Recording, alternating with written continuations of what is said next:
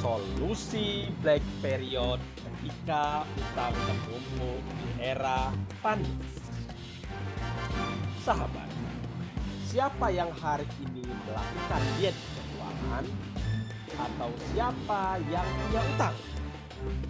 Hampir semua orang pernah mengalami diet keuangan dan punya utang kan?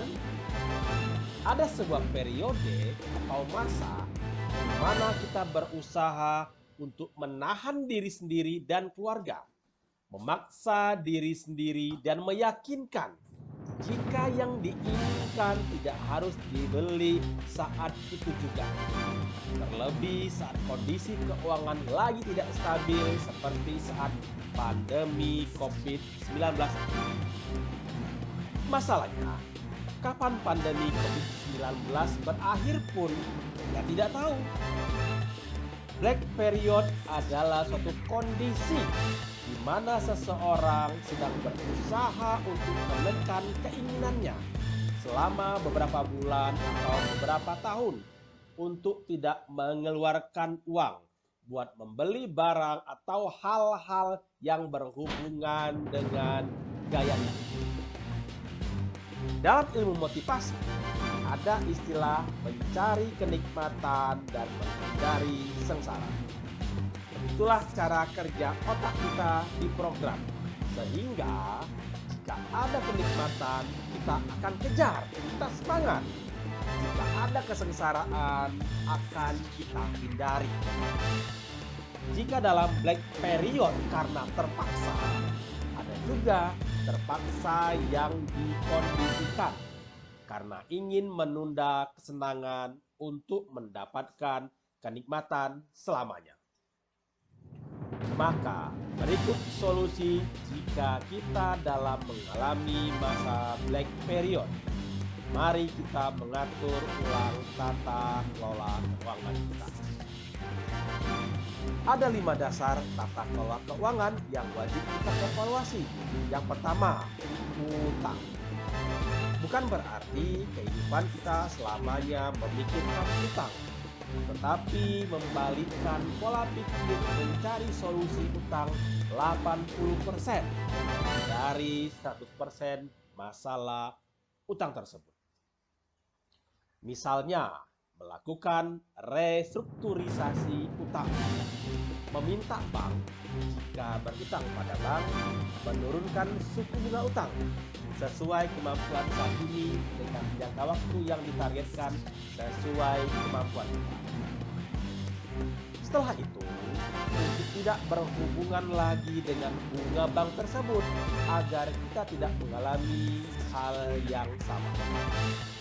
Apalagi jika total utang kita sudah melebihi 35% dari pendapatan yang masih kita dapatkan. Yang kedua, pengeluaran rutin. Dalam kondisi tertekan, pengeluaran kita bisa di atas 60%. Padahal kita bisa memangkas hanya 40% pengeluaran rutin kita. Kenapa? Agar kita masih bisa hidup layaknya orang hidup. Jika tidak, namanya kita tidak akan pernah lepas dari black period tersebut. Yang ketiga, investasi. Apakah orang yang lagi berutang dan memasuki black period tidak boleh berinvestasi? Jawabannya, justru harus mulai membiasakan investasi paling tidak ketika sudah lepas dari utang untuk bisa menyisikan di awal 10 sampai 30% dari pendapatan bulanan. Yang keempat, sosial spiritual. Justru ketika susah, ketika punya utang, saatnya kita menumbuhkan jiwa soul, sosial spiritual kita dengan menyisihkan minimal dua setengah sampai 10% dari pendapatan. Yang terakhir, gaya hidup. Jika sudah tahu untuk tidak akan mengalami black period, maka gaya hidup kita maksimalkan 20% dari anggaran pendapatan bulanan kita. Itulah sahabat lima hal yang wajib kita evaluasi dalam Black Period. Siap praktek lepas dari Black Period?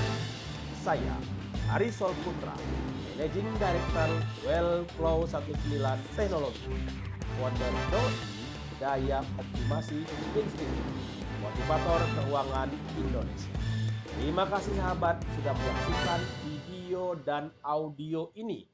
Jika Anda setuju dengan pesan ini, silakan Anda subscribe Mr. Hari Sol Putra. Like, Anda komen, dan Anda share seluas-luasnya ke seluruh jaringan Anda.